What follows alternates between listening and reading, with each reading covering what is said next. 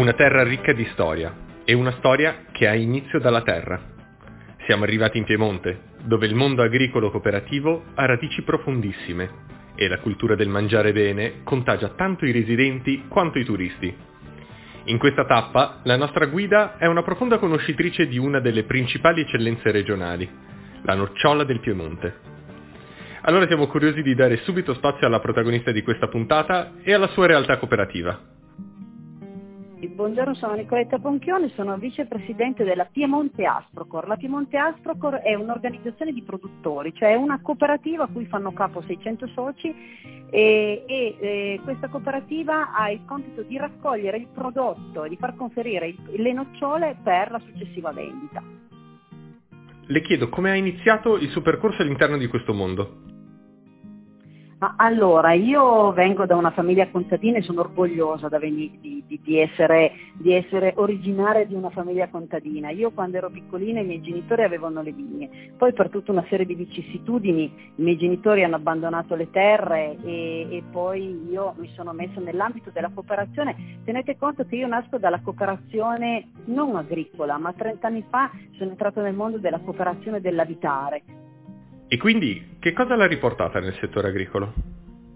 Allora, il mio filo conduttore è sempre stata la cooperazione, sono partita dall'ambito eh, dell'edilizia, abbiamo dato, fatto dei servizi a, alle persone che non potevano usufruire della casa come eh, diciamo a libero mercato e quindi io ho avuto un percorso abbastanza importante della mia vita in questo ambito. Poi sono riuscita a rientrare nell'ambito dell'agricoltura perché? Perché la mia famiglia è rientrata nell'ambito agricolo, la mia famiglia ha acquisito un bene in langa e ha acquisito delle nocciole e a quel punto lì il, diciamo, il passo è stato breve e quasi automatico, perché chi crede nella cooperazione crede che una delle forme principali della tutela della persona e del prodotto agricolo passa attraverso la cooperazione, una cooperazione vera, autentica, fatta di persone fatta di prodotto.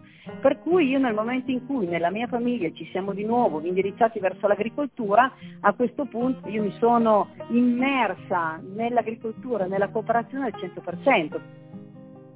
Quanto è importante per lei il legame tra la sua cooperativa e il territorio su cui lavora? Secondo me cooperazione e territorio è un binomio imprescindibile, cioè non può esistere uno senza l'altro. La cooperazione è l'espressione viva del territorio. Proprio perché parliamo di persone, parliamo di prodotto, è inevitabile parlare di territorio e di autenticità del territorio. Oltretutto teniamo sempre conto che un'aggregazione del genere la fa da volano anche per altri settori, per cui anche l'intersettorialità che è una parola che viene utilizzata ultimamente nella cooperazione, è veramente molto importante, cioè tenete presente che io mi occupo di nocciole, ma coloro che eh, assaggiano il nostro prodotto vogliono capire da quale territorio viene generato un prodotto così bello, così importante, così buono. Per cui noi abbiamo le persone che vengono nel nostro territorio a capire che cos'è che dà origine a questa peculiarità. Per cui, come vi dicevo prima, territorio e cooperazione una non può vivere senza l'altra, secondo me. Diceva prima un prodotto importante. Le chiedo se ci può dire magari qualcosa in più proprio sulle nocciole del Piemonte. Sì, allora, beh, diciamo che il Piemonte non me ne vogliono le altre regioni italiane, ma anche un po' per mia fidelizzazione, per mio campanilismo, la, il Piemonte è stato un po' la culla di quello che è la nocciola tonda gentile e poi la sua denominazione, la nocciola Piemonte IGP. È stata la culla perché la nocciola cresceva in quei territori non, che, che erano tra virgolette poveri quindi tutta la zona della Langa, dell'Alta Langa, dove non venivano messe le più blasonate vigne. E l'unica cosa è che nel corso degli anni, proprio la particolarità di questo prodotto, che è unico nel suo genere, per la sua pelabilità, per le sue caratteristiche organolettiche, anche per l'utilizzo che ha cominciato a farne l'industria, una delle prime industrie che ha iniziato a utilizzare la nocciola è stata la, la, la, la, conosci- la pluriconosciuta Ferrero e di lì sono partite tutta una serie di aziende che hanno valorizzato nell'ambito dolciario la nocciola tonda gentile. Per chi, per, chi la, per chi, non la conosce invito a conoscerla, invito a provarla, perché per la sua croccantezza, per la sua persistenza al gusto è veramente una delle nocciole migliori al mondo. E noi piemontesi abbiamo la, il privilegio di avere questo prodotto che per noi è unico non solo sul nostro territorio, ma in buona parte della produzione dolciaria che si affida al, alla nocciola. Da quello che ci ha raccontato, mi sembra di percepire un forte legame con il mondo agricolo. Allora le chiedo se riesce a descriverci cosa, secondo lei, la lega maggiormente sia al lavoro in campagna che alla terra stessa. Ma sì, allora, chi ama la terra è una cosa che non si può spiegare, uno la deve provare. Io ho sempre amato la terra da quando ero piccolina. Io quando andavo in campagna con i miei genitori, i miei genitori erano molto democratici. Mi chiedevano se prima volevo scarzolare le viti o prima studiare, però mi davano la possibilità di fare prima uno e prima la, o, o l'altro. Io ovviamente prima scarzolavo le viti, prima lavoravo in campagna e poi dopo studiavo. Facevo entrambe le cose. E all'epoca eravamo noi bambini che eravamo eh, fieri e orgogliosi di far vedere ai nostri genitori cosa sapevamo fare in campagna.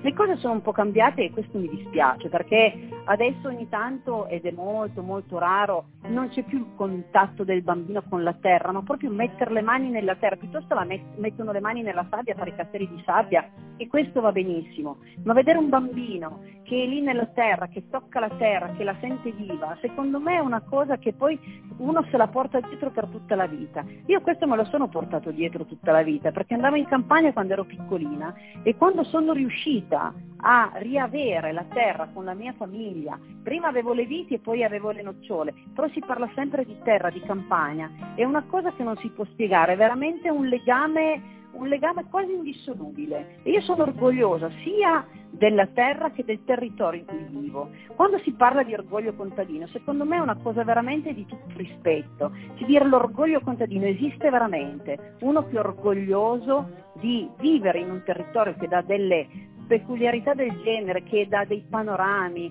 eh, che sente l'odore della terra umida, che vede il panorama dalla collina quando il sole tramonta, quando sente la pioggia, ci sono tutta una serie di cose che, che chi non le prova non le, non le può capire. E noi io ogni tanto parlo con delle persone che sono della città, dico venite da noi, venite anche solo a fare un giro, ma non solo quando c'è il sole, in qualsiasi condizione, perché la Terra va vissuta a 360 gradi.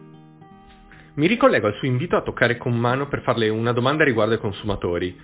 Quale sfida crede che attenda il suo settore proprio relativamente ai consumatori? Allora, c'è sì una sfida importante, il consumatore adesso è molto più attento rispetto al passato di quello che mangia e di com'è il rapporto tra il prodotto che mangia e il territorio che lo ha generato. Quindi la sfida è quella della, dell'informazione, di far conoscere sempre di più al consumatore eh, l'origine e la provenienza del prodotto e quali sono stati tutti gli sforzi per creare quel prodotto. Dietro un prodotto non ci sono delle macchine, ci sono delle persone. Quindi la sfida è quella di far capire al consumatore l'importanza del prodotto italiano, di tutto quello che è il processo per la... Io, uso un termine in proprio costruzione, perché un prodotto non si costruisce, il prodotto nasce dal territorio, lo si cura e poi lo si pone in vendita, però la costruzione di tutto quello che è il processo della, eh, diciamo, de, del prodotto finale. Quindi eh, ribadisco che il consumatore è attento, ma lo dovrà essere sempre di più, ma in questo siamo noi cooperatori, noi cooperativa agricola, a far conoscere cosa ci sta dietro il prodotto. Prima di salutarla le chiedo se ha un pensiero da lasciarci, che cosa si augura per il futuro del mondo agricolo cooperativo? Allora, io mi auguro, eh, riallacciandomi proprio a quello che è stato detto poc'anzi, mi auguro che ci sia un'interazione sempre maggiore, una comprensione sempre maggiore tra consumatore finale e l'origine del prodotto agricolo, perché noi siamo una parte intermedia, noi siamo una cooperativa a cui sono aggregati tutta una serie di persone che producono, come nel mio caso, le nocciole. Quindi il mio auspicio, il mio augurio è quello che ci sia diciamo, un contatto sempre più diretto tra consumatore e prodotto agricolo, tra quella che è la vera conoscenza del prodotto agricolo italiano e in questo caso della nocciola, della nocciola che viene dal Piemonte. Davvero grazie infinite a Nicoletta Ponchione per averci regalato la sua esperienza in questa tappa piemontese.